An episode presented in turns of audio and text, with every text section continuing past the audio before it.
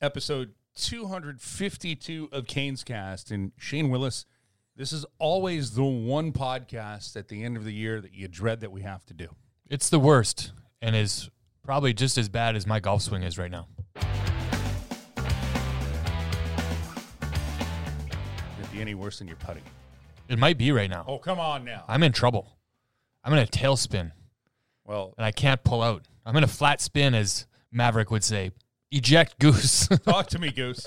Uh, you will be you will be very disappointed to know that Brady Skjei is ready. I hope he left town. Well, he did. Thank but God. I told him. I told him he's got two things to do next year. Sebastian, as you listen to this podcast in Finland, but he's got two things to do next year. What? One is one is help this team win the Stanley Cup. Yeah, and two, eviscerate you on the golf course. Ready by the time he gets back. Check and check. Oh, I don't think so. But you know what you can do to get ready? Wow. You can have a on storm the first tee box, I'm crushing a Storm Brew. You can have a Storm Brew and make sure that you, one, enjoy this fine podcast, which is Canes Gas, brought to you by Storm Brew, presented by, if you will, which is made by R and D Brewing. Go visit their tap room on Capitol Boulevard. It's the Seven Saturdays tap room. And that's the only good thing about the end of the season is you and I can visit the tap room. Yes, freely. We have to do a podcast from them. We will. I uh, we've talked to them, so we just got to set the date. Okay. Um, hopefully in June, yeah. before my June is, summer camps kick June off is next week, so we can do next week. Yes. Maybe we should uh, do a birthday podcast there. Your birthday's coming up? Yes. Mine's in July, so oh, we could do double a, celebration. We could do a co a co-op. Uh, that is Storm Brew. Of course, you can get it here at the arena when the Carolina Hurricanes are playing, and of course, that will be quicker because the Canes made it to the Eastern Conference Final, which Shane and I will dive into in just a moment. Or, of course, you can pick it up at your favorite grocery store or any place where they sell your favorite adult beverages. Just remember, drink responsibly. That's all. As always. Thank you. Thank you. Uh, also, big news for Shane Willis. Legal uh, mobilized gambling coming to the state of North Carolina. Announced this morning? It was announced this morning. So be responsible, people. Be responsible, people. But that'll change. Is that going to come into our podcast at all? I think so. I hope so. If we do this right, it should. Yes. Should. I mean, we'll give you the daily, the daily wager. The, we'll give you Willis's top shelf. We'll call it the Storm Brew mistake. How about this one? Clappers with Wilbur. Oh, meaning because if you get it right, you clap or a thing on a slap shot. Mm, I like ah. it. Mm, mm. After a bad week, we're in the penalty box yeah. with Shane Willis. Exactly. In the sin bin. Yes. Over the cap with Shane Willis. Mm. How about that one? That would be good. We are putting off talking about uh, the Carolina Hurricanes postmortem, the end of the season here, but it's been done. The exit interviews have happened. Rod Brind'Amour and Don Waddell spoke with the media uh, a day ago and uh, gave their thoughts on this team, where they're at. Um, I, I just want to, let's tackle the Eastern Conference Final first. We've got a lot of Twitter questions to get into. Yeah. I've never watched a series like that, Shane, like that, where I can literally sit here and tell you that the Carolina Hurricanes could be the team in the Stanley Cup Final with a straight face. And I know what we do, but in hockey, you can get goalied. And that's what happened in the first three games. And the one thing about the Stanley Cup playoffs is, and we're going to talk about this with Scott Burnside, who will be joining us here in, in a little bit. The deeper you go, the more you notice injuries, either guys playing through something or players you don't have on the ice.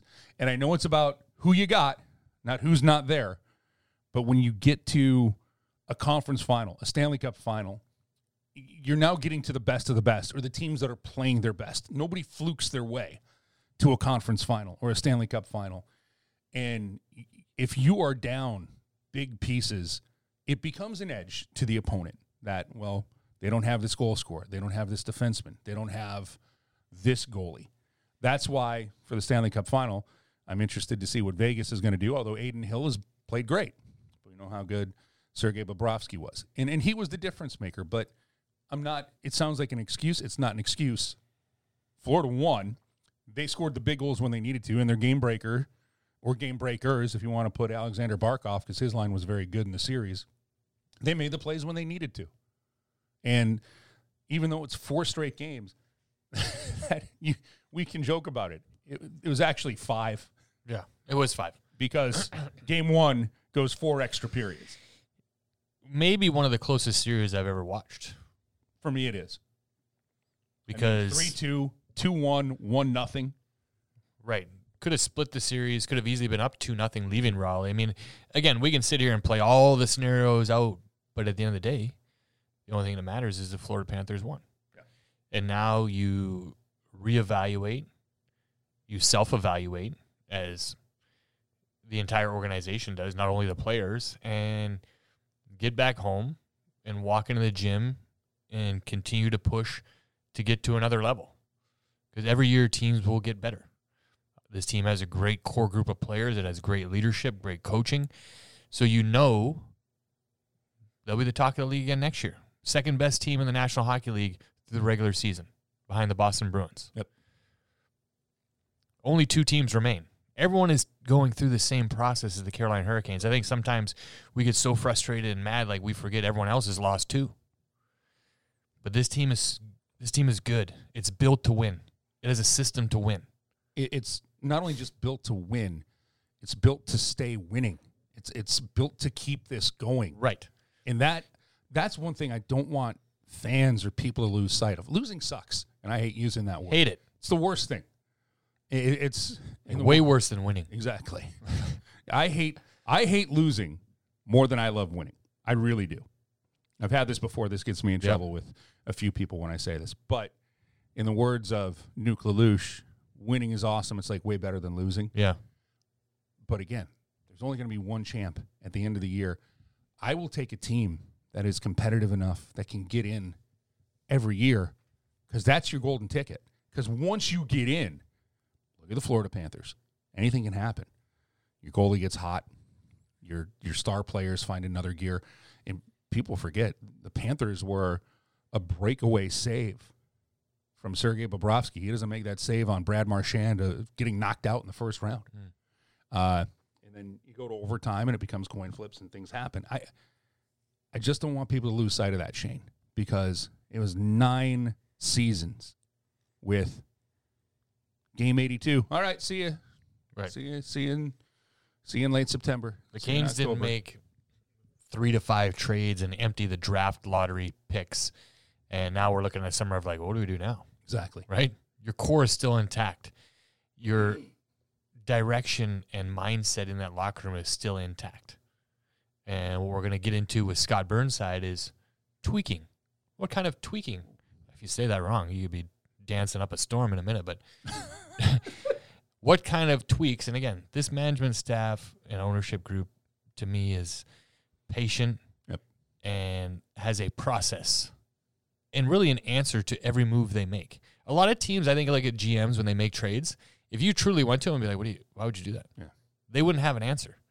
Don Waddell and his staff have the answer with numbers and different things yeah. and the studying they've done to back it up.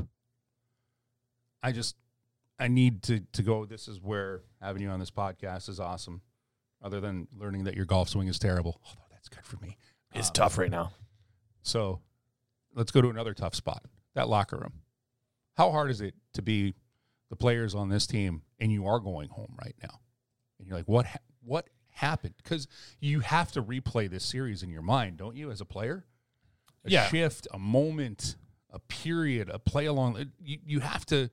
It all gets replayed, right, for the for the summer. So how do you how do you use that in a positive way? But the give me the immediate, like right now, of when you're knocked out of the playoffs. It's the especially getting this close. It's just sheer disappointment, right? You think you talk about climbing the ladder and you're you know reaching for that cup and you get knocked off, and you don't fall down two rungs because the other teams are below you. Right. You land on the floor with all the other teams. And it hits you like a ton of bricks. Guys are going to deal with it in different ways because I think your different roles, all you do is self-analyze and say, did I do everything I can to help this team win? And you look back at certain games, certain shots that maybe didn't go in or did go in, because the flip side of it is when you hit that floor as a player, you can't let it drag you down into a pit of misery, yeah. right? There's so many positives for each and every guy that played in this entire season and, and playoffs together that you have to look at those. But all those things, as you walk back, it's, you look at different gyms and look at the locker room that Canes have and what they have written on the walls. That type of self, self-reflection goes up in your gym this summer, right? That is what drives you again. It's what drove the Hurricanes last summer and a guy like Marty Nečas to train like he did to prepare for this year and have a career year, right? It drove Brent Burns to get here early in the summer and make sure his family was settled so he could buy into this system and the way they played. All of those things go to another level. And I expect each and every one of these guys to come back bigger, better, faster, ready to win a Stanley Cup. Because the other part of what I love about this team, and again, I've talked about in the playoffs how mentally strong they are and how good they are about seeing it, but then moving on. Yep. Because any player or team, if you will, that comes into the season and you're stick, still thinking about your last loss when the season starts, you're in trouble. Right. Because there is nothing you can do about that. And that's what I love about this team probably more than anything is the way they focus on that each and every day. Well, we also know that the head coach of this team won't allow that. Rod Brind'Amour is not going to allow that. Because he understands that. He understands that as a player and something he learned. Yeah. Use it as fuel in the off season. Sure. So when you don't feel like waking up at whatever to go skate or right. work out or do whatever, no, I'm getting up to do that and whatever. But once you, once we get to next year, nope, that's in the trash can. Which, by the way, even if they would have won the Stanley Cup, I think that Rod Brind'Amour would have said, that's in the trash can. Right. We move on. It's a new year. I think he would have enjoyed it a little bit longer. I think that you are correct. But uh, with that, uh, let's enjoy our friend. Uh, you can follow him on Burnside on Hockey. He is Scott Burnside. Let's just get your your take, not how the season ended, Scott, but overall, what was your takeaway for this season for the Carolina Hurricanes? Yeah, you know what, it, uh, Mike, it's, it's so hard, I think, to really put it into perspective because there are, you know, there were so many different parts to it. And I think, you know, when you pull the lens all the way back and, you know, once again, this is a team that um, I, I think rightfully was considered um, a legitimate Stanley Cup contender from the word go. Uh, obviously, making the playoffs once again, uh, as they have every year since Rod Brind'Amour took over as head coach in, in two thousand eighteen. Um, going to the Eastern Conference Final for the second time during the Brind'Amour tenure as head coach. I, I mean, all those are... Like all of those are really important milestones, and they are important indicators, I think, of where the franchise um, is at and how it's evolved, certainly since uh, Tom Dundon took over as owner and, and, and made the, you know, what has turned out to be a critical hire, and Rod Brind'Amour. And, and, of course, you know, moving Don Waddell into the G M role. So all those are really important markers, I think, and I think they reflect the state of the franchise and, and, and how things have changed so dramatically over the past four or five years. Um, but I think, and actually Tom Dundon talked about this when he and I were chatting just before the, uh, um, before Cam Ward's uh, Canes Hall of Fame induction and a couple of days before the Stadium Series game. Um, when you get to this point, you know, the stakes are higher and the expectations are where they should be. And so when you finish up a season like you did, um, you know, being swept by the Florida Panthers. And, and I think re- really a series that uh, sort of defied, um, you know, the idea that it was, oh, it's just a sweep, which I think on the surface suggests a, a real, you know, disparity in talent between the two teams. And that certainly wasn't the case. But I think there is, there should be a sense of disappointment about it. And I know you can rationalize with the injuries to Svechnikov and, Uh, and, and that and Pacioretty, those are real things, um, but it still shouldn't lessen the sting of, of how it ended. So I, you know, it's sort of a double-edged sword. The expectations are high. You should feel disappointment, even though getting to the Final Four um, is a is a real accomplishment that can't be ignored. So it is sort of a double-edged sword, I think, with where this team has ascended to, and now you know what happens. To, you know, to keep tracking forward and not, you know, at some point there will be, you know, an ebb and flow in the in the in the fortunes of this franchise. That's life. Um, I don't think we're nearly at that point for this team, uh, given the roster and, and, and given the good things there. But it does mean that the expectations are going to be even higher, I think, heading into training camp in the fall. Oh, well, you took the words right out of my mouth because that's where I was going to go. When you look at this team, there's no doubt uh, disappointment because of the goal they set at training camp and how they work towards that goal, and you don't achieve that goal. But so many positives throughout the season from so many different players. And the one thing you just mentioned was this team isn't in a situation where we talk about the window all the time. They're still in that yeah. window in a big way. So I think it's another big summer that fans can get excited about because there's tweaks to be made to ultimately know that this team will be in contention again next year. And the organization has shown over the past couple of years that they're not going to back off of doing the right things to be in contention every year. And Rod Brind'Amour told us that when he became the coach. Every year we'll be in contention. And this team, in my mind, will be there again next year with some minor tweaks. So, you know, I want to go back to to one part. When we look at the regular season as a whole, Scott, was there one area do you think this team excelled at or a player that really jumped out to you this year as far as when we talk about progress and moving forward towards that ultimate goal? Yeah, I, you know what? I think there were I don't know, there were so many, you know, sort of moments of, oh, okay, you know, like that, you know, Marty Nečas and his breakout season. And, um, you know, and I spent some time talking to both Marty and to Andrei Svechnikov and their relationship. And even though, you know, they started up the season playing together quite a bit, uh, and that changed as, uh, you know, as the season went along, playing on different lines. But they're, to me, I put, you know what, they're so closely connected in terms of their relationship and their uh, their friendship, and I think that's an important part of, of the maturation for both those players. And uh, you know, every team has to endure the the obstacles of, of, of serious injuries. That's that is life, right? That's life in the N H L. And I do feel, you know, I just feel sort of sad for Andrei Svechnikov about how all of this unfolded for him and his injury that, that cost him the last what third plus of the season, or the last third of the season and the playoffs. Um, and it is, and I guess that's what, you know, going back to your point, Shane, about when you think about the future, you know, both Svechnikov and Nečas are so right. They are even they. I, don't, I hate the term. They haven't scratched the surface, but I think in some ways they really haven't yet. Uh, you know, about what is possible for them. You know, Marty Nečas is twenty-four years old. It's uh, you know, he's still. He's still a boy. Uh, Svechnikov is twenty-three years old. So, you know, they're they're going to continue to, to play a big role, and I think play a real important leadership role, um, you know, next season when you get into those clutch situations where, you know, where goals were so difficult to come by against uh, Florida. Those are players I think that will, you know, that will grow into uh, important roles. Uh, you know, on a bunch of different levels. So, you know, when I think of, uh, you know, I, I, I think of, you know, some of the struggles for a guy like Seth Jarvis, and I just loved his comments at the end about the things he wants to be better at and how he's going to take the off season, try and be a better person, not just a better player. And, you know, talk about maturity and having a good perspective on, you know, being self-aware.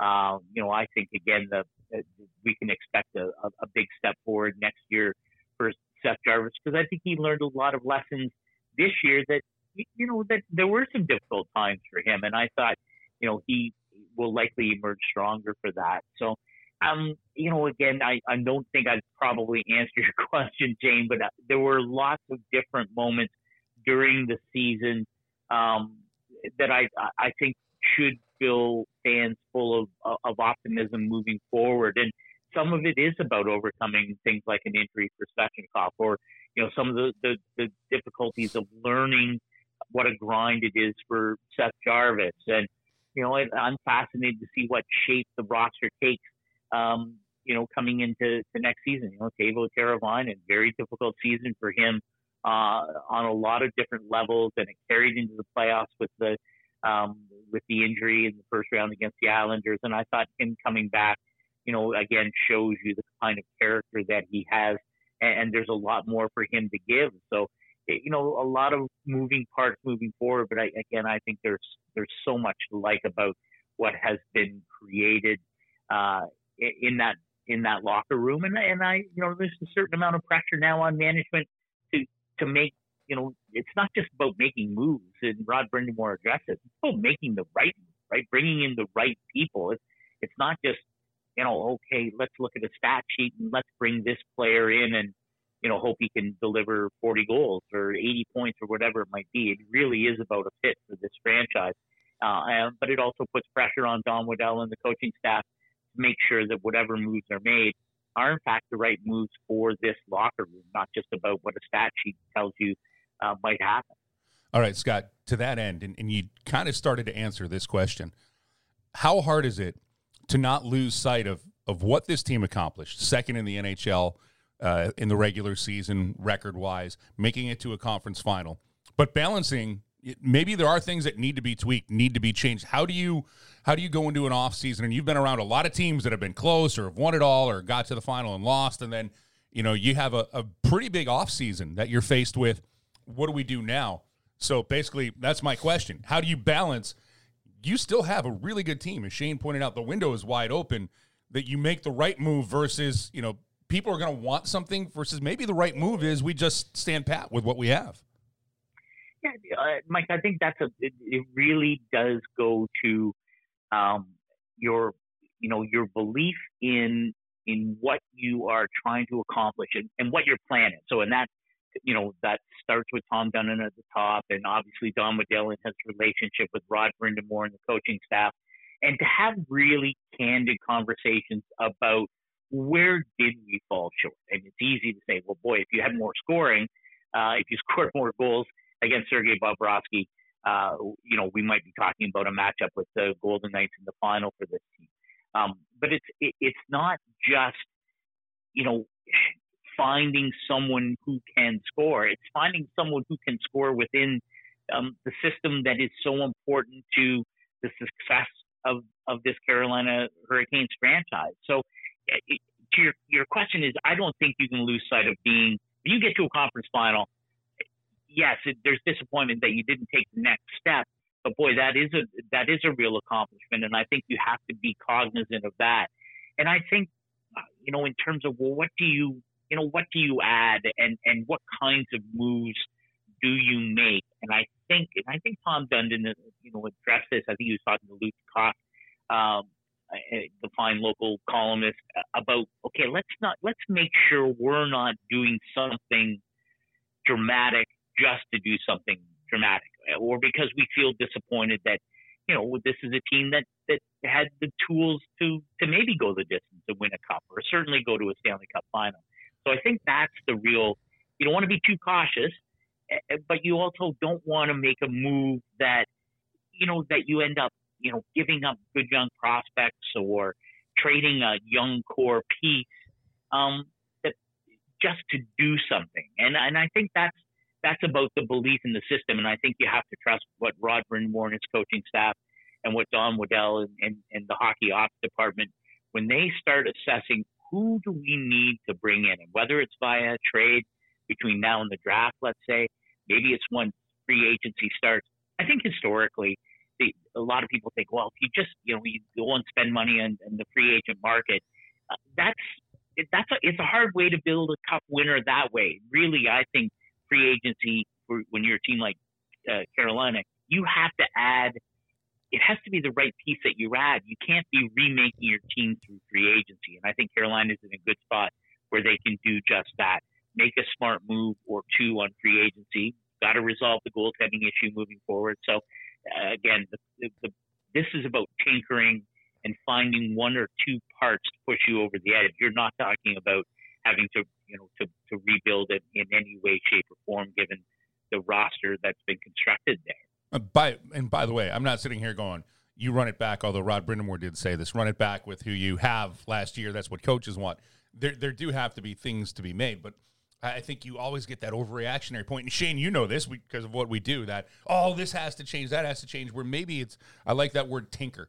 I like that. Maybe just A, a tinker with something. We're going to go in the basement. We're going to fix the door and go from there. Well, I think we've seen that at every single trade deadline acquisition, of the ones that have worked, if you will, and the ones that haven't worked.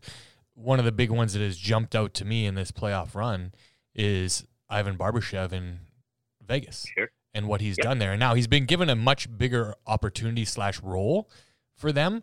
But again, they gave up a prospect that was picked in the first round, thirtieth overall, just to get him. Just one player for Barbashev. And he has been dynamic for the Vegas Golden Knights in helping them get this far. You flip the script on the Kachuk trade, which was last summer, which is groundbreaking, if you will, for the Florida Panthers, but they wanted to make a big move um, and go for it. And he has been everything that they've needed in that franchise. And the one thing, again, I'm going to make, I'm not going to make everybody nervous, but I think when I look at this roster and the work and tinkering, as you guys just mentioned, that needs to be done, let's not turn too far away from the work and hard work that it's going to need to be done to ex- extend a number of these players. Right. When you look at Cap Friendly and you look at his organization, the only players that are still signed long-term are Kokoniemi, Svechnikov, and Kochetkov that are beyond two years. Most of the Canes' elite-level locker room guys are one year or less, with guys or, including or Jordan Staal yeah. and, and, and Jesper Fast. So just your input on that, Scott, is that a worrisome summer, if you will, for Don Waddell, or is this something that when you look at certain players, it's easy to get done? Yeah, I, well, I mean, I think there's always – that's that's always life in, in the, the, the cap world, and certainly – you know, the expectation is that after uh, the twenty-three twenty-four season, there should be a significant growth in the cap so that there will be more flexibility for teams. You know, and, and I expect that Carolina will continue to be a cap team as they have been under Tom Dundon. So there will be some, you know, there will be some relief moving forward when some of those players that you're talking about who, you know, who are going to come to the end of their current contracts, and, and, and the belief will be the belief, of course, is you're going to, you know, you're going to keep Sebastian Aho moving forward. Uh, you, you know that, um, you know, the young core is, is you know, Jacob Slavin got two more years left before he hits U F A. Um, and you understand where, you know, where those players are going to expect significant raises relative to the salary cap. It does create a lot of, again, I think those heartfelt discussions about, you know, how are you going to allocate your, your cap money moving forward? And, and what does, you know, where does a player like Teuvo Teräväinen, who's a little bit older at twenty-eight years old, um, you know, he's going to be a U F A, uh, as will Sebastian Aho, potentially at the end of next season. So those are important discussions moving forward. I think you look at the back end and, you know, again, the Brady Skjei and Brett Pesce, Jalen Chatfield, all can come to the end of their contracts uh, at the end of the twenty-three twenty-four season. So I think it's about having the vision of, you know, not just what will happen in, in this next season, when, again, I think it's legitimate to say that Carolina team will enter um, training camp at the start of next season as a cup favorite, as a team that should be at or near the top of the Metro standings and the top of the Eastern Conference standings. That, those expectations are real, and they you know, they, that's where they should be. Um, but it is about what you envision this group looking like, not just next year, but then in two or three or four years. And so, you know, I mean, you know that Jacob Slavin is going to be, you know, he's not, I don't believe he's, you know, we can talk about him as being an underrated player anymore. People understand in the game that he is one of the top complete defensemen in the game. And so, whatever that number looks like, is it eight or nine? Is it, whatever the number looks like when he starts to talk about a new contract, um, I don't think there are going to be any surprises because people understand how good he is. And so, you know, I'm, my guess is that would be, a, you know, that's going to be a priority when it becomes time to, you know, to be able to extend him. Sebastian Aho is in that same group as well. So, I think that's the, you know, you have to you have to look at. I, I, here's what I will say in final on this kind of thing. I think you have to be careful about not falling in love with your players and extending them at a dollar and term that handcuffs you moving forward when you start to imagine then, okay, what happens when it comes time to sign Seth Jarvis long-term or uh, some of the other young players who are going to come up and make Uh, try and make room for themselves on the everyday roster. So I think that's the great balancing act. But, um, you know, again, it's, it's a it's a, a an enviable position to be in, to have such cornerstone pieces who are still under your control for the most part for at least the next year. Um, but it is, that's the challenge of the cap world. And, and, you know, there will be hard decisions to make. And I think that's probably a good thing to have too, where you may have to reluctantly let go of players who've been important parts of the team um, to make your team, uh, you know, competitive year in, year out moving forward. Oh, yeah, that, that's the salary cap world now. I mean, you're going to lose somebody who's been on the team for a while, one way or the other. Uh, but you, you covered the playoffs this year. You went you went up north and, and followed Minnesota around for the first round for a bit, Scott. And Scott Burnside joining us here on Canes Cast. He's like the Billy Preston to our Beatles. Uh, he is the, the the third official, unofficial co-host here of, of Canes Cast this year. What was your overall takeaway as we head to the Stanley Cup final of how this playoff played out? Because goals were up, weird things happened everywhere. You know, th- this run that the Florida Panthers are on has been incredible. What, what's been the thing that stood out to you so far in this, this postseason? Yeah, well, I think, you know, part of it is the, you know, the role that injuries play in, in, in the playoffs. Uh, you know, I, you know, having spent some time with the Minnesota Wild and losing Joel Eriksson, uh, who played, I think, nineteen seconds in that series after blocking a shot late in the regular season. So, you know, that, that when you lose a critical piece, and I, again, it's not a, it's not a, an excuse, but it is the reality, right? I mean, that was that in a close six-game series, um, the absence of Joel Eriksson was pronounced, just as the absence of Andrei Svechnikov. Yep. And I don't, and with all due respect to Max Pacioretty, I don't really count him because he played five games. So I don't. Yes, it would have been nice to have him healthy, but I don't even really count him. But in the same way that the Canes missed Andrei Svechnikov, those are realities. And sometimes you have an injury um, again against good teams that make it difficult to overcome them. And I, I guess the other thing that stands out for me um, is the old cliche, you know, all you have to do is get in the playoffs and really anything is possible. And I think it really is goes back to this notion about having a real honest belief or assessment of your own team and what you need to do to improve it and what has to happen for you to be successful. And, you know, listen, would Chris Drury do anything different as the G M of the New York Rangers, brings in on uh, um, Vladimir Tarasenko and Patrick Kane, uh, Tyler Mott? Um, it never really came together for the New York Rangers. Um, you know, even a guy like Timo Meier, um, you know, and Carolina, you know, was among the number of teams in a discussion about could you bring in Timo Meier from San Jose at the trade deadline. New Jersey came together with a package that brought Timo Meier in. He took a horrific hit from Jacob Trouba, something Canes fans are familiar with, um, you know, late in that first round, and it probably blunted his um, effectiveness against Carolina in the second round. But you know, at the end of the day, that was a lot to give up for a player who probably didn't have the impact that New Jersey hoped he would um, at the trade deadline. I mean, Boston makes a series of moves. Tyler Bertuzzi, uh, Orloff from Washington, and Garnett Hathaway. And, and they're, you know, after the best regular season ever, they're gone in seven games. So I guess the point is that you have to really look at your team and say, okay, what, what do we, what, where do we lack, and can we fill that kind of hole? And it's not just trade deadline. That's the question you have to ask yourself in the off season. Um, and I think that's the, when I look at the teams that have had success in the playoffs this playoff year, it's the teams that really did more tinkering, if I can use that word again, than making the, the bold, I use my air quotes here, the bold, you know, moves, right? I mean, Florida made its big move last off season, but in terms of in season moves, um, teams that have had success were relatively, was more understated. And and, uh, and and those kinds of changes, I think, um, ended up paying huge dividends for those teams that, that certainly are still playing, and even the teams that made it to the Final Four. Well, and I think you hit the nail on the head, Scott, when you said, you know, it's not really about the moves. To me, the number one thing is health. And look at the two teams that are still involved. Vegas and Florida have not had a major piece leave a game.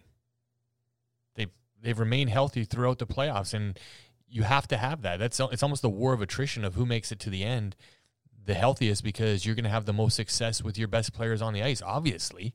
Um, but I agree. Sometimes it's it's just that tinkering part, the major things that can go go on. But, I mean, every team evaluates. The Carolina Hurricanes are no different than any of the other twenty-eight teams and soon to be, you know, the final team who loses to reevaluate their team and say, what do we need to win? Because there's only one winner. I think a lot of people forget that. Like, the Carolina Hurricanes are the angriest team in the league right now because they lost. There are a lot of angry teams in the league looking to reorganize, tinker, major overhauls in a lot of these organizations and have still no window to get into the playoffs yeah. next year. Well, exactly. And like there, there's Dallas that they have this old core and this young core. What are they going to do? But yeah, I'm I'm interested to get your your answer to this one here, Scott. So I you know I think when we get to the summer, Scott, where are you going? Are you only going with goal scoring? What are you looking at? Do you bring back everything and just a character guy? Um, How about the goalies, too? The both, goalies. In the postseason, yeah. both of them acquitted themselves well. I mean, We're both, putting you in Don Waddell's office. Both played office. Excellent. Kochetkov signed to a four-year deal. What do you do, Scott? Yeah. No, I, I, I think it's fascinating. And, again, no, it's a good thing because you have – there are lots of options. And, and there are important you – know, like – It, the, I mean, the goaltending is fascinating. I, I do think it's, it, you know, it's probably time um, to, you know, okay, so let's, you're going to run Kochetkov out in some fashion with the big club. He's twenty-three. He's had enough of a taste. You know that he has the, the proper tools, but I think it's also, it's time now for him to, you know, not just be a guy who, you know, gets called up and plays. Some, you know, he's played stretches of games, um, but that's a different mindset than saying, okay, we're going to break camp. Uh, Pyotr is going to be one of our two guys. Um, and, and, and, and we'll see how he responds to that. Because I think it's fair to say there's been some ebb and flow to his game when we've seen him uh, at the N H L level. Um, and now I think it's time for him to be there all the time and to have the regular coaching and, and and to see what he brings to the table as a regular N H L er. So then you decide, well, you know, can you afford um, with both Antti Raanta and, and um, uh, Frederik Anderson as uh, as U F As? They're at the end of their deal. What is the what's their market value? They're both in their, you know, Freddie Anderson's thirty-three, Raanta's thirty-four. Um, I think it's fair to say that probably Anderson would command more on the open market than Antti Raanta.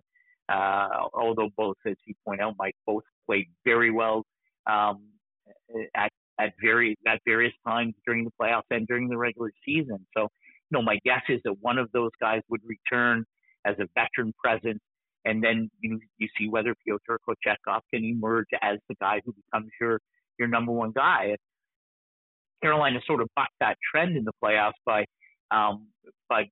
you know, being able to rely both on Freddie Anderson and Antti Raanta to deliver quality performances, um, that doesn't, you know, that's not, you know, that that's not the book on how to win a Stanley Cup. You know, the book is you get a guy like Andrei Vasilevsky um, or Sergei Bobrovsky, as it's turned out since he came on midway through that Boston series, and, and carry the water. Um, but maybe you can, maybe, you know, Adin Hill, maybe winning a Stanley Cup for Vegas after coming on in relief of Laurent Brossoit, and they've had five goalies who played in Vegas this year. So, um, but I think that's a real, you know, that's going to be the key, um, you know, sort of narrative moving into next season, assuming Kochekhov's on the everyday roster. What's he, what does he show as in a, his first true, I use my air quotes again here, first N H L season for him in goal. And, and, and then I think it is about, well, do you, you know, what do you do in terms of maybe beefing up some offense up front? Um, again, I sometimes it's hard to, you know, to pay for free agency scoring and finding the right fit. Um, but I, I don't know that it needs to be a, you know, I saw lots of people talk, oh, let's, you know, trade for Mitch Marner. And I, I don't know that those are the kinds of things, to me, those, those are the kinds of moves that while they are exciting to talk about, I don't know that you, you know, that there's, there's that much upside to doing something like that giving the cost of what you would give up from an, uh, a roster that you know um, is, uh, you know, operates at a very high level. So I don't know. What do you guys think? Like, are you looking for a big offseason? Uh, my guess is it might be a little bit more understated this offseason, you know, given, again, the perspective of time, given how successful this season really was. Well, first off, you kind of addressed it with free agency. It's a hard road to go. And if you take a look at the free agent list right now, and these guys, it's as of today, we don't know how many are going to hit the open market come July first, but it is not a bounty. There's, it's not going to be, oh, sign this guy and you win the Stanley Cup, where sometimes you have that idea. Uh, I do think that the big moves that are made are in the offseason. That's when you build your team. If you're if you're doing all this retooling at the trade deadline, I mean, I know Toronto won a series and they threw a parade down Dundas, or was it Young? You tell me, Scotty. Uh, but whatever that whatever that was, you can only make so many tweaks and changes. I I honestly look at, at this team, and they're not that far away. They need a piece or a few things that are missing. Maybe a little bit more snarl, some grit, definitely a goal scorer. You look at it. Uh, I think they've proven with goaltending. I trust whatever this organization wants to do with the goalies, because go back five years ago, and you know, when they bring in Peter Mrazek and then they they claim Curtis McElhinney, who gets waived from from Toronto. And I mean, how did that work? And the answer was perfectly. And that gets you into a conference final. So uh, I trust whatever they want to do with goaltending. I don't think that there's a wrong decision with whatever they want to do with either Frederik Anderson or Antti Raanta. Uh, I just don't think that this is – and you hit a huge, huge thing for me when people talk about trades. It's no one ever considers what you're sending in return when you talk about go get this guy. Well, that's why I always use the term hockey trade. Well, it, does it work for both yeah, teams? But it's not a st- – heavy label one side. All right, let's just let's just do this. Um, we can all be Brad Treliving right now, who we know is not afraid to trade big name players. Ask a guy who's playing in the Stanley Cup final and Matthew oh, Tkachuk. That cost him his job. Well, uh, not that trade did not. The way his players that came back played cost is, him his job. That is, yes. But he got, at the time, people were like, oh my God, you got Jonathan Huberdeau and Mackenzie Weegar mm-hmm. uh, for a guy who wasn't coming back. So I Hoops didn't like the altitude. No, he did not, and he did not like the coaching. That was another. It's a little the dry air in Calgary. There's an odd smell from all of the Stampede. He didn't uh, like the Stampede. Moving, moving on though. All right, let's just use Mitch Marner as the test subject.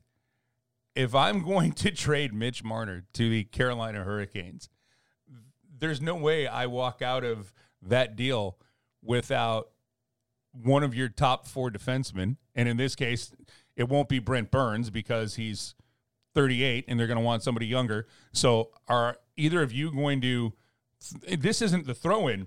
The starting point is Brett Pesce and Jacob Slavin, if I'm asking on the Toronto side of things. So one of those players. One of those players, not both, yep. one. Yep.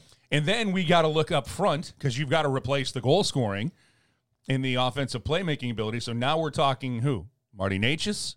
Seth Jarvis. All right, now you're giving two guys off of your roster. Now you're going to want a draft pick on top of that if you're Toronto. And, oh, by the way, you got to, A, make sure that Mitch Marner wants to play here, and, B, he's going to cost you a ton of money down the Ooh. line too. Was this, again, I'm a social media guru here. Was this posted somewhere this week? Because no, I've been actually, fielding mini texts the, on this guy. The actual question that I heard was William Nylander. Would you trade Jacob Slavin for William Nylander? And people were saying yes, and I'm like, no. no. So I mean, that's. Yeah. Uh, I mean, for me, Scotty, you've you've kind of laid it out, and we're. This is a, always a good philosophical discussion to get into, but for me, I think it's you can make one free agent signing to address. I think that getting grittier or heavier. That's a word that Don Waddell used. Uh, I have no problems getting heavier. Shane knows this by what I eat for breakfast. Uh, but on on the the offensive side. If you're going to improve up front, there's nothing in free agency that I look at and say, oh, that's going to that's the goal scorer that you need. It, it's going to have to come from some kind of deal. Yeah. Well, and I think that's Carolina's, you know, you look at the history of, uh, you know, under Tom Dundon, and, and again, it's not, again, this is a cap team, they're, and they're not afraid to make, um, you know, important moves. It, but a, a lot of what has been accomplished in terms of building this roster has been There's been an offer sheet. Well, there's been two, if you count the Aho and the Kotkaniemi offer sheet. Um, but that's how you, both those players ended up with deals that kept them in, in or brought Kotkaniemi to Carolina and kept Aho there. You know, the Brent Burns deal, that's a trade, right? I mean, these are, and again, I, I go back to a conversation I had with Brent Burns about halfway through the season, and he was very candid, I think, about talking about, you know, he'd been in San Jose a long time, and, and the adjustment was, was maybe more pronounced than he had imagined. And so I, I guess I, to me, Carolina is a team that, you know, if you're making a trade, and maybe it's a restricted free agent for a team that doesn't feel they can sign whoever it is, uh, it, there maybe it's a team that is, you know, sort of at the bottom end of their evolution in terms of rebuilding or, or getting better. So maybe you're able to find a, a, a restricted free agent that doesn't really fit into a team's plans moving forward, um, that you can bring in, and not just bring in, you know, for the for one season, but then, you know, extend uh, as you see fit, and and to, to build in cost certainty moving forward, which is so uh, such an important part of the of building a team in the cap world. So, you know, that, that would be my guess, is that Carolina is a team that doesn't necessarily do a lot of free agent shopping. Uh, again, it's more, you know, filling in holes. I think of Paul Stastny coming in, and um, you know, the Nino Niederreiter goes out, Paul Stastny comes in, you know, at not great cost, both in terms of dollar and term. That's, to me, that's more likely where Carolina is going to do its free agent shopping. But for significant moves, my guess is you're maybe looking at more like a hockey trade. And it's a team that has done very well in drafting and developing. They have good assets in terms of their draft picks, um, you know, in the in the cupboard. So, you know, do you use some of those assets to bring in a, uh, you know, an established N H L player who's a little bit younger, say, you know, in that early to mid twenties range, to fill maybe some of those specific holes, whether it's providing offense, whether it's bringing in some, I hate the word toughness, but yeah, I, th- I think, you know, a little more snarl, a little more heaviness, you know, up front. Um, but those players are, you know, you think about a guy like Barclay Goodrow and what he's accomplished in his career, and, and also what, you know, he has cost, both in terms of acquiring him from the teams that did, uh, and in terms of his salary. Um, those kinds of assets are, they're hard to identify, and everyone say, well, I would, we would like to have Tom Wilson. Well, yes, I understand that. Uh, there aren't many players like a Tom Wilson, um, and if you can find one and you can acquire one, you know, more power to you. I think more often than not, you're trying to draft and develop those kinds of players. But again, that's something that takes time. So it is, you know, it's a, there's no straight path to, oh, let's, you know, we've identified these couple of, of needs. Let's fill them with, you know, with these kinds of players. Well, it's not a straight line necessarily to do so. That's what's impressed me the most, I think, about this organization, top to bottom, starting with Tom Dundon and Don Waddell, and, and their staff, of the patience they have shown um, in studying the moves and doing the deals that they've done, because it's never been a knee-jerk reaction. And again, as a fan, again, you look at different moves they do and you get frustrated, then you're happy, and you get, this is why we love sports, right? Yeah. You don't know what's going to happen. It keeps you on the edge of your seat every summer, every But the only thing you look at is the end goal. And this team is relevant each and every year to make a run for the Stanley Cup. Yep. So I think the trust from the fan base is there in this organization. And there's going to be some very difficult decisions, no doubt about it. I'm not sure how Don remains as calm as he is. Whenever I see him, he's so calm um, with some of the things that are going on. But it will be a long summer. It will be a tough summer. But again, full confidence in what this team will do if it's adding grit. Answer the man's question. What would you if, do? If it's adding a goal scorer, I mean, again, would I examine a hockey trade? Yes, but I am one of those guys, and more power to these guys, the contracts they're getting, but very wary of bringing on something that long-term will handcuff you at some point, because it will, if it's not one of my core guys that's already here. Yeah. So, well, yeah, no, you know, yeah. I like a little bit of meat. Guys, I'll, I'll just throw out names that I like out there. I mean, guys that are out there that I like up front. I like Tyler Bertuzzi, a little piss and vinegar, if you will, yeah. with some scoring touch. Marcus Foligno, who's in Minnesota, is big and heavy, can play a hard game. A little bit of scoring touch. A little bit of scoring touch. And then the other guy, again, not sure what he's going to be looking for, but I think this is like a reach for a lot of teams, they went for him, would be our guy who we've talked about many times in Vladimir Tarasenko. That's yep. going to be interesting what he's going to ask. We'll get to that. Scotty, before we let you go, uh, it's been a month between the conference finals and the start of the Stanley Cup. At least it feels that way. Florida or Vegas, who you got? Uh, I already heard from my uh, friend Gary Lawless in Vegas. I just sent it out. But my my own prediction, I got the Panthers in seven. I don't really – I just – you know, maybe Team of Destiny. You know, to me, Bobrovsky, you know, he – just evens things out, even though Adin Hill's been really, really good for Vegas. I, I think Bobrovsky, if he can keep playing the way he has played since uh, midway through that Boston series, um, yeah, I think it's going to be a heck of a final. I know a lot of people have been, you know, sort of dogging these teams in this final, blah, blah, blah. I think it should be compelling hockey. Both those teams are, you know, in some ways are playing with, I don't say house money. Look at me with the Vegas reference here. But, you know, there's a certain amount of, hey, you know, maybe you know, Vegas missed the playoff last year. They made a coaching change. In Florida, it, it, you know, I well-worn commentary. But if Pittsburgh beats one of the worst teams in the N H L in Chicago in the last week of the regular season, we're, we're talking about something completely different. Florida doesn't make the playoffs. Yep. And yet, here they are, four wins a win away from winning their first ever cup. And so that, to me, there's a certain way that they played. I got to tell you, I did not think Florida's defense could hold up the way they have against really quality opponents, right? When you think of Boston, Toronto, and Carolina, man, there's some teams that can, you know, that can really bring it. Uh, and, and they've handled uh, that back end in Florida's handled uh, those teams. And, and I, I, you know, they must be playing with the, you know, absolute most confidence. Um, and Vegas is real good, but I think uh, I picked uh, Florida in seven. Why not? Wow! I, I'm, what do you guys pick? What's your pick? I'm on. I'm on board with Scotty. I think they get it done quicker. By the way, I think it's wow. Florida in six.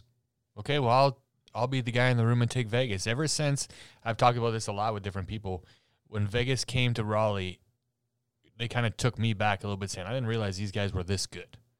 They're getting, I think, the goaltending from Adin Hill that can match Bobrovsky. Um, they're getting... no, wait a minute. Let's let's let's walk that one back. Wow. I don't know who on planet Earth could match Bobrovsky right now. Well, we haven't seen him in like a week. He'll probably be that's bad. True, that's true. You know, he's been off too long. Exactly. Um, but I'm going to take Vegas. I think they're getting a lot of scoring from different areas. I like their defensive structure, probably better than Florida. There you go. Peter Angelo's won it before. All right, he is. Yep. Burnside on hockey. Go Google it. Go find it. Go read it. Scott. Uh, Always hate that this is the uh, podcast that sums up the year uh, when you're you're that close and don't win it. But we appreciate all that you've done for us this year. Thanks, and, and go enjoy the summer, my friend. Brother, it's always been a treat to uh, hang out with you guys, and uh, look forward to uh, many more conversations down the road. Thanks, Scotty. Thank you. Thank you. All right, boy. Thanks, Scotty. Always great answers from a guy who's been around the league a very long time. Yeah, he was embedded with Minnesota. Really was. Yeah, he was. I threw out one of their players at the end there. Yeah, I know. I like that. I actually do. I, I like that one a lot. It'll be an interesting summer again. Yeah, I've, I've, I've. People have questions. We will have the answers. Oh, we're going to Twitter. Yeah, we are. I, I did look up. I've brought up the free agent chart.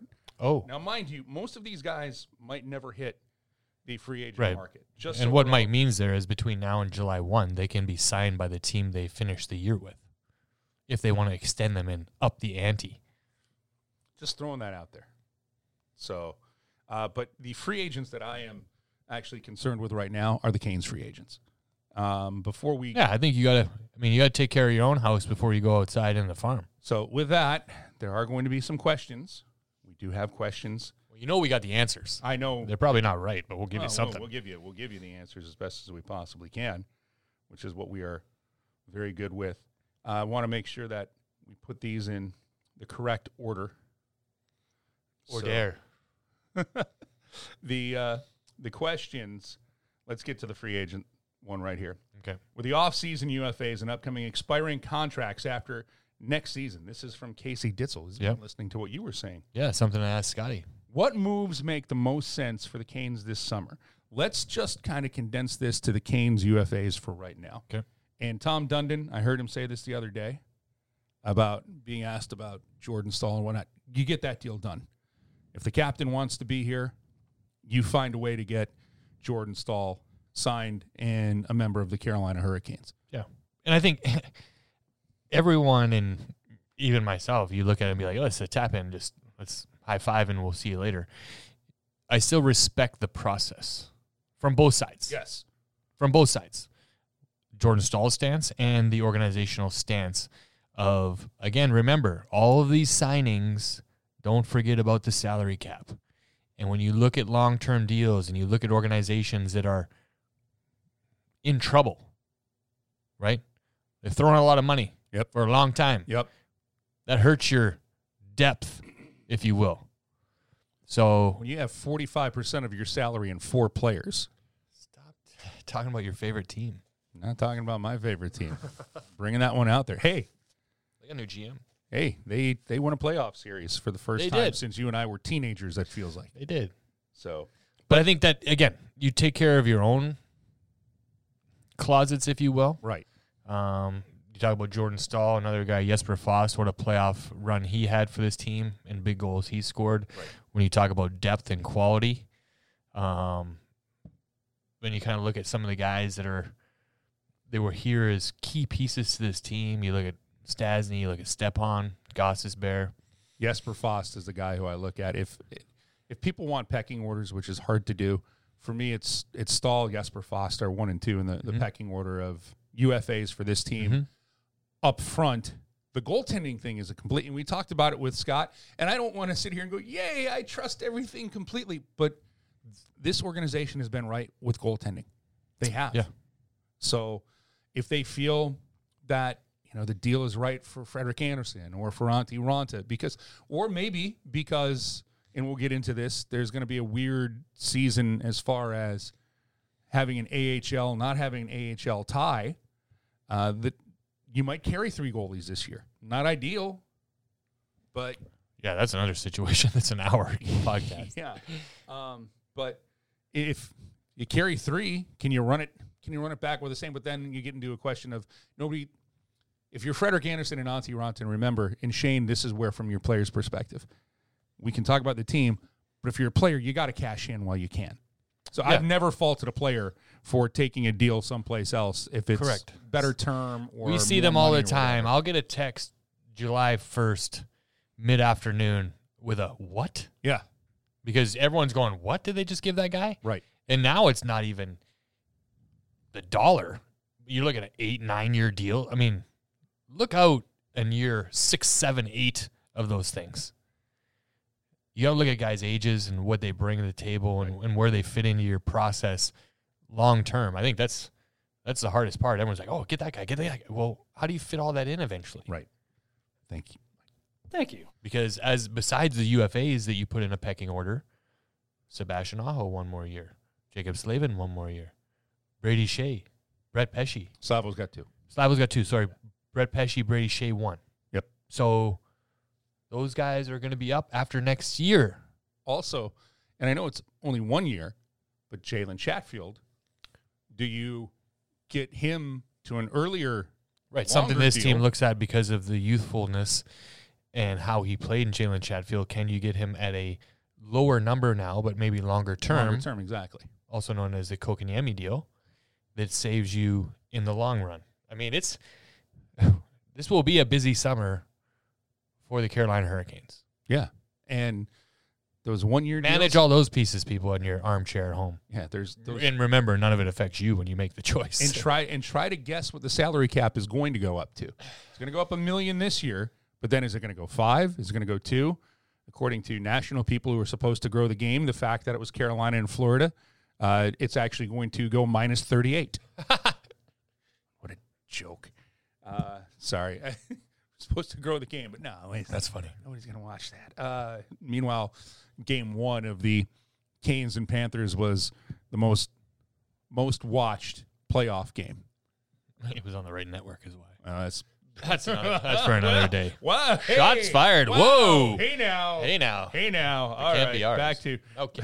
Back to. Back to the questions. Uh, thank you for that, Casey. Thanks for starting us off with that. So, Richie Stevens, is there a piece missing to get us further, or do we just need to cont- continue to develop the players we have?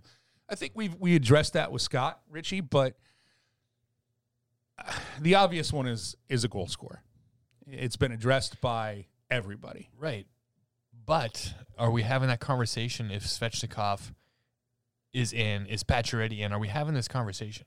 Because the Canes had the two pieces that answer that question right there, but they were not able to leave the press box, right? So Svechnikov comes back in next year for sure. I'm unsure about Max Pacioretty.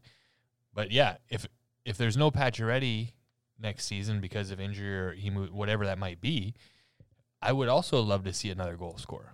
You know, I mentioned with Scotty and, and Vladimir Tarasenko, someone this team has talked about for a very long time. Right.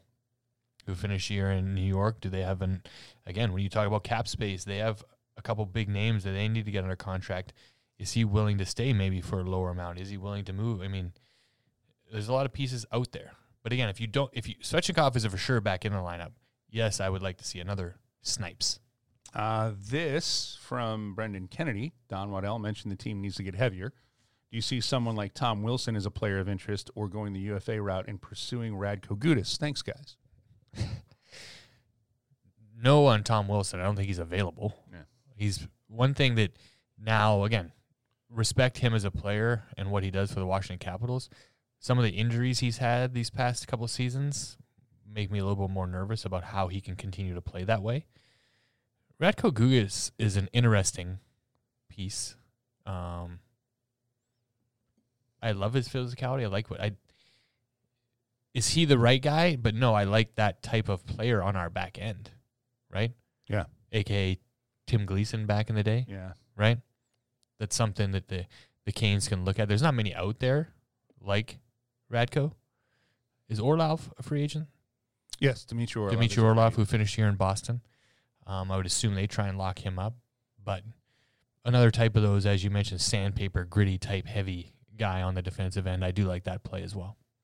Yeah, although he's not very big, five eleven, but he's the guy who plays bigger than five eleven. Radko is five eleven? Oh, no, no, I was going with oh. Dmitry Orlov. Oh, yes. Sorry. He plays mean, though. He does play mean. No, Radko, his beard is five eleven. True. So you get lost in that thing. It, it's him and Burns. On the same uh, back end. His is thick.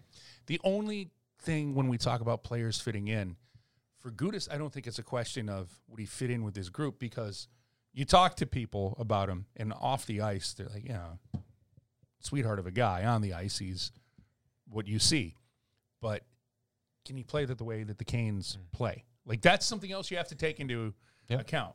Um, and he was he was effective. And that's one of the things that you can look back on the, the Florida series. Did you – Scott Burnside talked about it. Nobody, not Boston, not Toronto, not Carolina, seemed to exploit what was the weakness of the Florida Panthers, which was their, their blue line, and some guys who, quote, unquote, can't keep up with the pace of the game anymore. Well, they found a way to do it. Yeah. So uh, this is from tomorrow, spelled T I M. How would keeping all three goaltenders ever work, and is that really a possibility for us? What would that look like? And please, Mike, if you see Teuvo, tell him I said hi, and I hope he has a good summer. Uh, I'll do my best. Also, Mike, have a great summer as well. You too, Shane. Thank you tomorrow. Hey, thank you. Thank you. Um, no, it's not an ideal situation. No. I'm going to say it doesn't happen. I'm going to go flat line. No, thank you. Not going to work. Have a nice day. I'm... And another reason for this is something we've just talked about a lot. And remember this part. That is dead money when they're sitting in the press box and you have three goalies, right? Because you look at what Freddie Anderson makes, what Kochetkov's going to make, and what Antti Raanta would want to be signed to. To me, that is burnt dead money. So, no, I don't play that card. Right. Uh, that's the tough thing, though, and we've just scratched it. And like you said, we can do an hour on it. But uh, Carrie, Caniac C, wants to know, guys, thank you for your insights this year. Can you please speak to what type of options are for Canes prospects if we don't have one A H L affiliation next year? So this this becomes interesting. Uh, Don Waddell addressed this. The European players can go back and play in Europe for their teams over there that they have a contract with, and I'm sure that the European teams wouldn't mind that too much. You can work that deal out. You then try to strike a deal with another team. You've been a part of this, haven't you? Yes. Where uh, an A H L yes. club was split. A couple times. It's not ideal. In fact, I had no issues with it. Really? As a player. Really? Zero. And the coach was from the other team. Really? Yeah. I figured that that would create some kind of no. issue, some kind of problem. Yeah, both both teams I did on it. In Springfield, we shared. Tampa was with Arizona. Um, and then in Hershey, Tampa was with Colorado.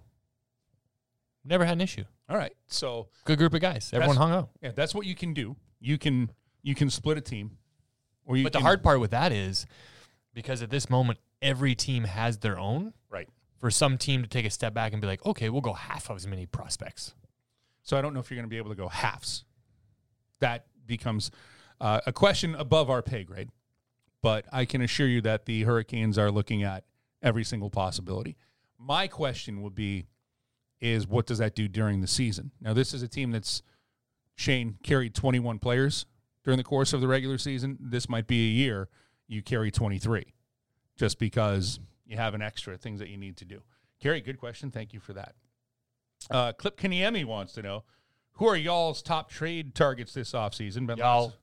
Been lots of rumors the past few days about Mitch Marner. Clayton Keller fits our needs after his dad tweet, his dad's tweet. Maybe he's looking for an exit.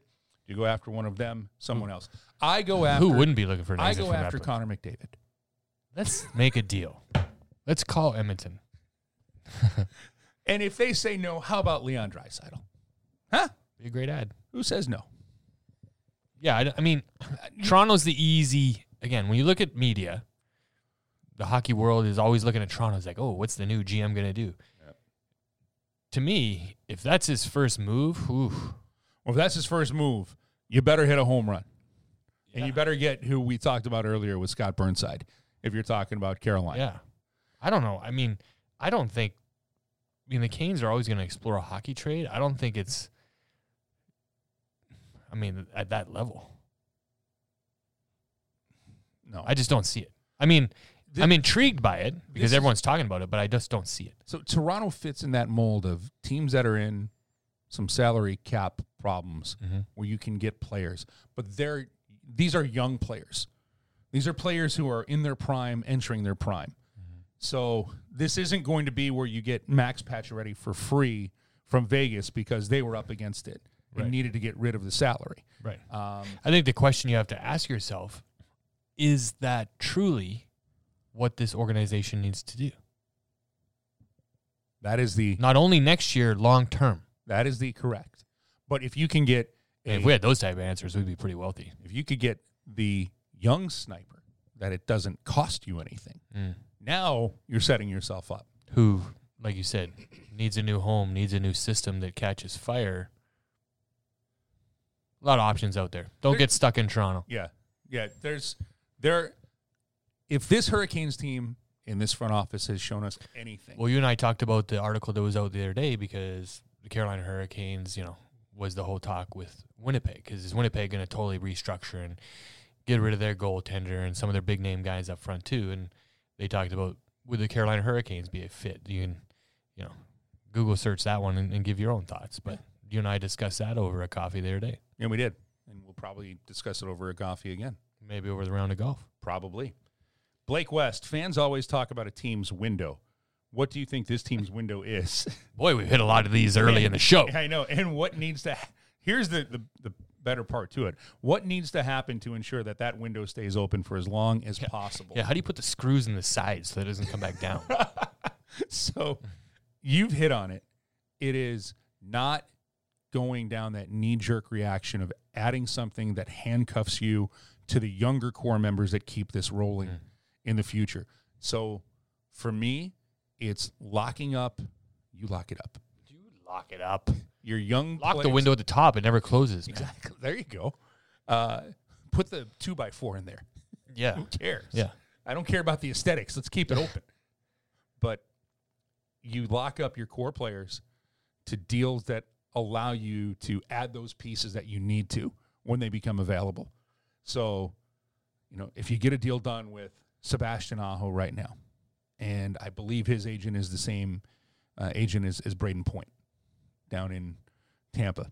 If you look at Point's contract, if you can get a, a similar deal there, okay, all right, now you're talking. But you, you have to lock up your core to deals that allow the team to go out and add a Brent Burns where you can take on that salary, or add a Max Pacioretty and, and say we're going to go future considerations, wink, and mm-hmm. we're just going to take one hundred percent of a seven million dollars contract off your hands. But that means Aho, Jarvis, Nečas, if you're extending Slavin. them, Slavin, Pesce, um, if you're extending Skjei, if you're extending them, it's to deals that right. give you room to add those other pieces. If you look around the league, and it's, again, I'll just name the two teams. When you look at Toronto and you look at Edmonton, when teams are going over ten million dollars into eleven, twelve million dollars for guys, it is painful as you go down the list of the other guys you have on your team. It just is. And, again, I'll clap the guy in the back on high five him on the way by two. Great job. Great getting that deal, right? Will you ever win a cup like that? Mm, I don't know. I don't know. I haven't been very close. So what's your, what's your idea of close? Because that's my thing. Well, in the finals is close. Yeah. In the conference final is closer than second round. Oh, yeah. True. True that. I just try to keep it real. Try to try to speak the truth when I can here on Canes Cast. Uh, this question from, uh, we'll save Lee Taft. Zach Martin wants to know, we've kind of gotten to this, thoughts on the Eastern Conference final as a whole. Sucked. No, it, it, it didn't. It did because we lost. But, I mean, it, again, four, what I would call, again, great hockey games. That that game one, you know, I had a fan go, that, the, the whole marathon. Thing, that whole thing sucked. I'm like, did it really? Did did the goals that the, the Canes scored, that was terrible. Freddie Anderson's huge saves to extend overtime. I mean, the loss, the loss sucks. The yeah. whole game doesn't suck. Right.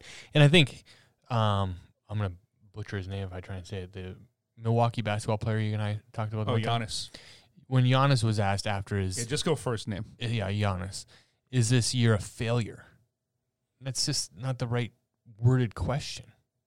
Like, again, you have to look at those games and how they could have gone the other way. You didn't win a championship, sure. But you can't... That word can't be used through this entire playoff run. No, or, or if somebody wants to say that's a collapse, it's it's not. You lost by one goal. Four right. straight games. One game, you, you get, lose with four point seven seconds left, and in that game, you lose Stefan Nason to a dislocated shoulder and Jacob Slavin to, I mean, it's a vicious hit from Sam Bennett. Yeah. But if we can... If Keep we're it gonna the be, tracks. We're gonna, but if we're going to be honest here, if you don't like that Sam Bennett hit, then you you hated the Andrei Svechnikov hit on Hampus Lindholm last year in the playoffs. Correct. Agree with that statement. That's awesome. The only... The, again, the bad part and the unfortunate part is... that Sam Bennett's helmet hit Jacob Slavin in the face, the side of his helmet as he turned to use his shoulder. And that's not intentional. No. That's if you hit somebody, your body turns. Yeah. That's it how happens. I smashed my nose my first year pro. Someone's helmet hit me right in the face. You didn't have a visor on? Nope. Oh, man. You know, we turn pro. We think we're cool. We'll take it off. Eye shields, baby. Eye shields. Uh, Caswell Keniak, I'm curious to know how cycling non-traditional lines will work. For example, when Slavin went out in Game four versus Florida, we, rotate, we rotated five D-men. Likewise, Nason goes out eleven forwards. Perhaps Shane can elaborate.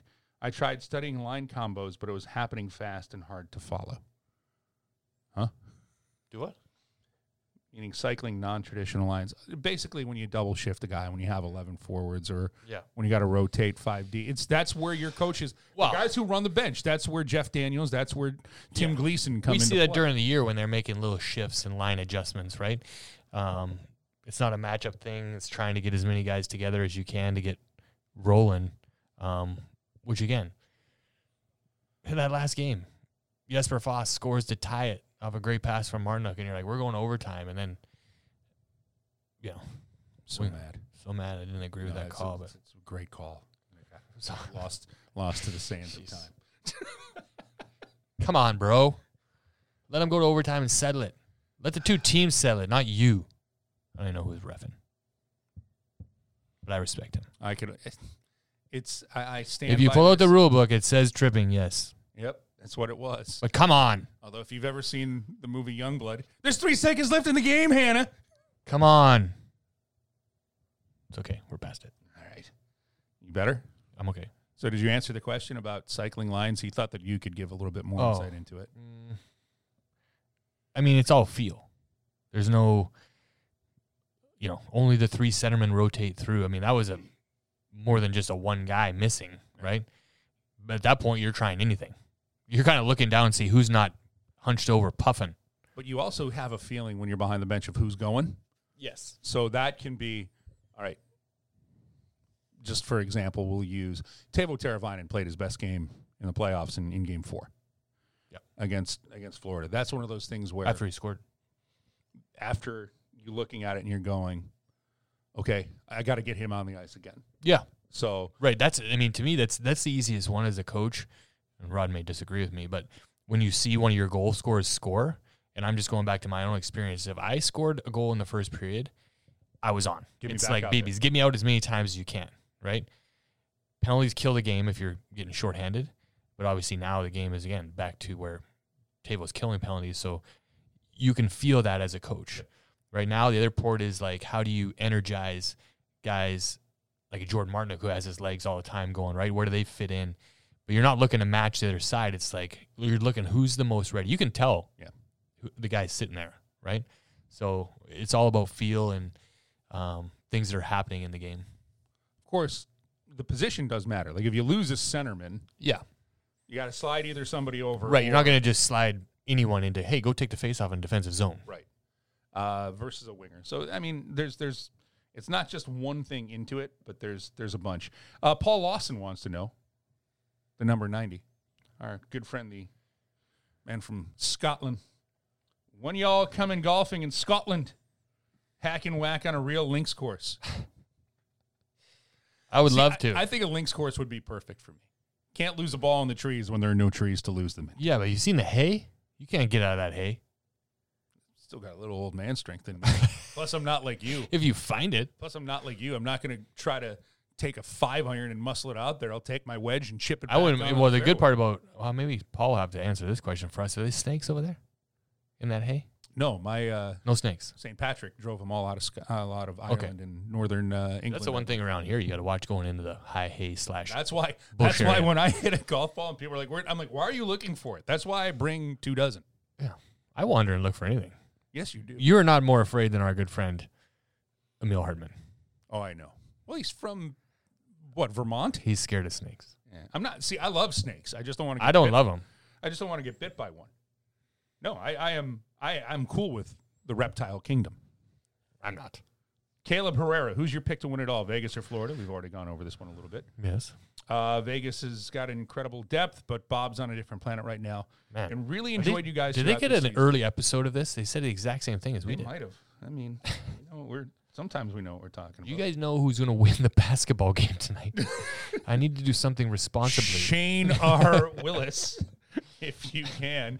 Uh, a bunch of you have asked us, and we'd like to thank all of you for asking. Plans for the summer, favorite summertime activity? Golf. We're going to golf. We're going to golf. June is a little bit of a more of a rest month for me and my department as we ramp up for summer camps. Obviously, the first goal, Learn to Play program. We're about to outfit another seven hundred plus kids next week when our good friends from Pure Hockey come down. So it's going to be another exciting summer of youth hockey, and it's amazing how it flies by, and then hopefully in August get a, a little bit of time to kind of break away um, with the kids. My daughter's going to college. You gotta no. get, yeah, you gotta get that set up. Yeah, not sure how that works. Oh, I'll, I'll help you. Appreciate. See, I went to university. That's Did what. You pass me your wallet? Well, good, good, bad thing that perhaps gambling is going to be legal here. Mobile. Yeah, if I ever text my daughter and say, uh, you're going to need to come home. or, or how's the quarterback look at practice for your yeah. university? Well, Wilmington doesn't have one. Oh, how's no, the, fo- how's no the football point team. Guard look? um, they do have a basketball team. I know that. I, I, I, I travel a lot with my because I don't see my wife that much during the regular season. I love how you travel all year, and then you're going to keep the traveling going. I just, I have to. You got to stay in a rhythm. Once you get out of it, it's hard. Babe, I missed the hotel beds. Can we go stay in the Marriott? Heard the Red Roof Inn has got new comforters. I truly, truly miss walking a mile and a half, getting a cup of coffee somewhere. Can we ride the bus? Can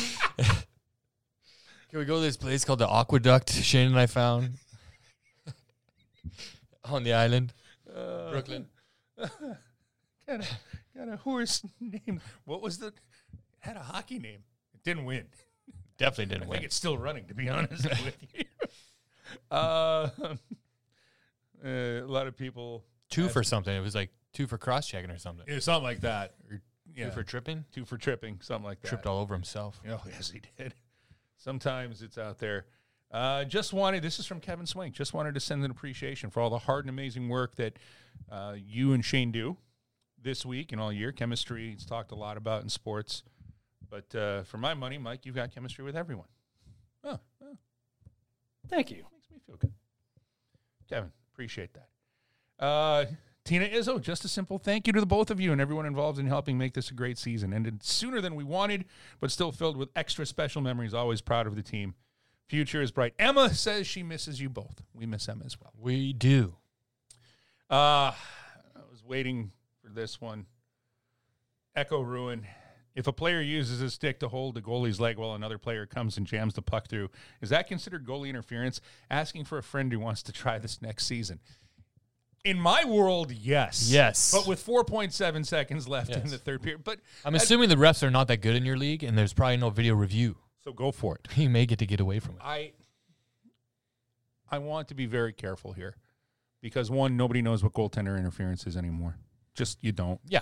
When, when they say we're going to go for the review, it can look obvious. You can know that this should come back, and it doesn't. But I also will just let me say this. That's not – it's the reason why the game ended. But it's not why the series was over. Correct. If that's fair. Uh, Kim wants to know, why did Ted Lasso remind me of the Carolina Hurricanes this season? Because you believe it's a group of guys who come together to achieve a goal. And if you watch the last episode of Ted Lasso, you don't watch Ted Lasso, do you? No. You should. I've been told to. You should. But I just don't. I just go to sleep. It's you can binge it. But, like, I go home, it's on Apple T V. Do some dinner and hang out, and I really go to bed. Shut it down. It's because you're up at, like, four forty-five. It's a great time of day. I don't know if you don't know if you heard. I did over over two hundred. Over two hundred. Oh, my bicep is burning. Uh, it's it's part of that. By the way, the uh, I can't do it because it'd be a spoiler in the last episode just aired yesterday. Oh, yeah, don't tell me. So I won't do. No, I won't do anything. Um, and then we have Lee Taft who wants to know, you can't answer this, so I have to answer this. Mm. What is the uh, best moment from Ted Lasso? For me. See, it's moment is tough when you because it's a really good show. Fa- favorite single moment from Ted Lasso. You got to watch it. But in the first season, there's a, a great dart scene where the old owner of the team, and he's kind of the bad guy in the series, is trying to set up Ted, and Ted's playing the Rube from, you know, Middle America. And and there's two parts of it. I'll go to the end. Doesn't ruin anything because it's a couple of seasons ago. Ted Lasso wins the dart match against him for something. But when he's throwing darts and it's all, oh, he goes, oh, this is weird. He goes, what's that pool game you guys have? Sounds like a cookie. He's like, snooker? Yeah, that's it. Snooker. Yeah. So... the guy pulls out. He goes, oh, well, why don't we play? We'll bet this and this and darts. And like, well, and the bad guy pulls out like his own set of darts. He goes, ooh, those look handsome. And he's throwing, Lasso's throwing right-handed. He goes, oh, I forgot. I'm left-handed. This is going to be fun. So that moment's up there, but, I mean, anything with Roy Kent. Uh, and I think my friend, well, John Stevens wants to say no question, just thanks for another great season of memories. Mm. I hope fans maintain perspective at how successful this franchise has been the last five years. And, and will continue to be. That's a favorite Ted Lasso quote that describes this Canes season. I don't know. There's a lot. There's a lot of them. There's a ton. We do have it. I want to find it. Here you go. If you like it, you can take it. If you don't, send it right back. Jack from D C Canes fan. Canes will give extensions to both Aho and Nečas this offseason. That's an interesting one. I'm, I'm going to, and you can disagree with me, Shane, on this. I'm going to send it back because one of them is an unrestricted free agent at the end of next year. One of them is a restricted free agent. So you're saying time is on their side with that player? With that player. yeah, so I the think unrestricted free agent is Sebastian Aho. Sure. I think that one is the tap-in one. I think the other one is more of the studying because one, which we never hear this, is what is the initial asking price or number from Marty Nečas' agent? Right. And that really sets the tone of discussions, or is it immediate of like, we got to explore this, right? So that's kind of the behind-the-scenes thing of how strong do they come in gunning saying, we'd like uh, Mitch Marner money, ten million dollars, right? And, and we're like, like, oh, yeah. Oh, okay, nice. We'll see it. We'll see if we can get him out of here. Like, that's that's the hard part, but I agree with you. I think, one, yes, two, you have time and patience on your side. So th- that's why I sent it back, because it's they're I'll two, send it back as well. It's it's two different it's two different situations. Mm-hmm. So, but do you strike on a player like Nečas right now, kind of like what they did with a great regular season, and try to extend him for sure. a long time? So, but again, from his perspective, now he's going to hold out. You know, I did a bridge deal this year. I you know proved myself. Yeah. Do I want to sign for longer for less? That right. becomes the question. Right. So, again, going to be an interesting offseason. Always is. It'll be fun. Again, that's why we love sports. So I have one for you. Way to end it. If you like it, you can take it. If you don't, send it right back.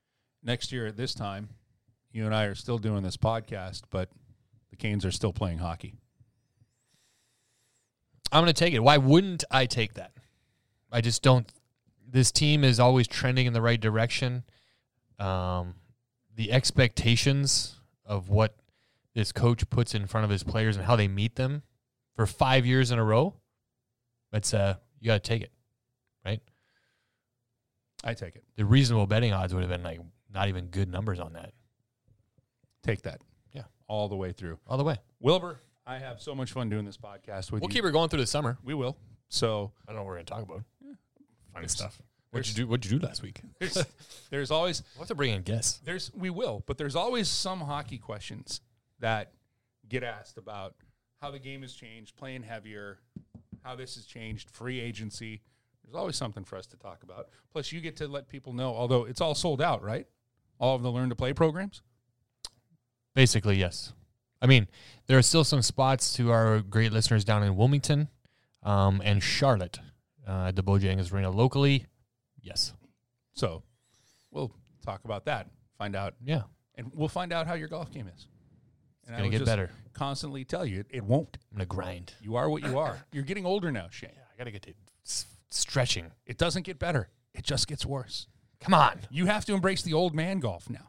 Just bunt it down the middle. That's it. That's what I'm going to try to do today. I'm going to buy one of those stupid clubs on the uh, infomercial. Go straight every time. I'm like, the, well, I'm going to get that. The alien club. No. No. There's twenty percent of you out there saying you bought one right now. I know it. uh, last word, Mon Frere. This one's easy. Thank you to our fans. It's been an amazing season. The Carolina Hurricanes, I go back to setting a record. Sellout crowds during a season, the support of this city, this state, and what this fan base brings into this building each and every night. It's an easy last word. Thank you. Thank you.